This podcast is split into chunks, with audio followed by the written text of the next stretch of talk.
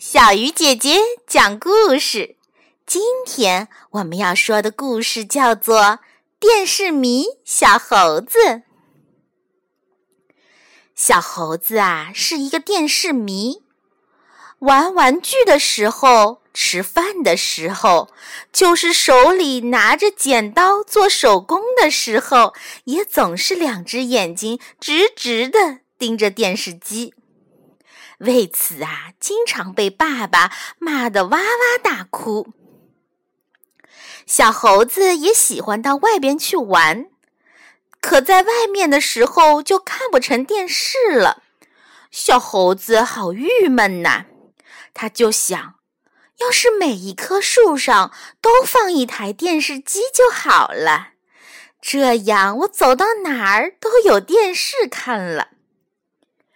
有一天，小猴子又跟爸爸妈妈去家门口的公园玩。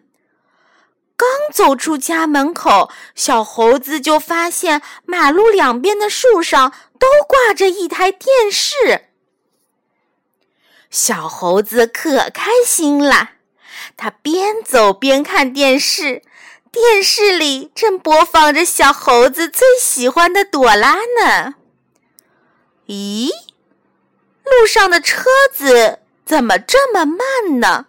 比八十岁的老爷爷走路都还要慢。哦，原来司机边开车也边在看电视呢。小猴子跟着妈妈走在斑马线上，忽然听见“砰”的一声巨响。小猴子循声望去，只见一辆轿车的头把前面一辆轿车的屁股撞的是稀巴烂。妈妈，他们开的这么慢，怎么还要撞车呢？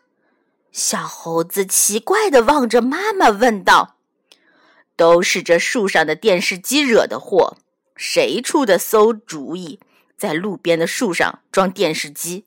司机开车看电视不出车祸才怪呢！小猴子，小猴子，起床啦！妈妈拍着小猴子的被子，叫醒了小猴子。妈呀，幸好这只是一个梦，不是真的。小猴子揉着眼睛，偷偷的望了妈妈一眼。从此。电视迷小猴子再也不胡思乱想，在路边的树上装电视机了。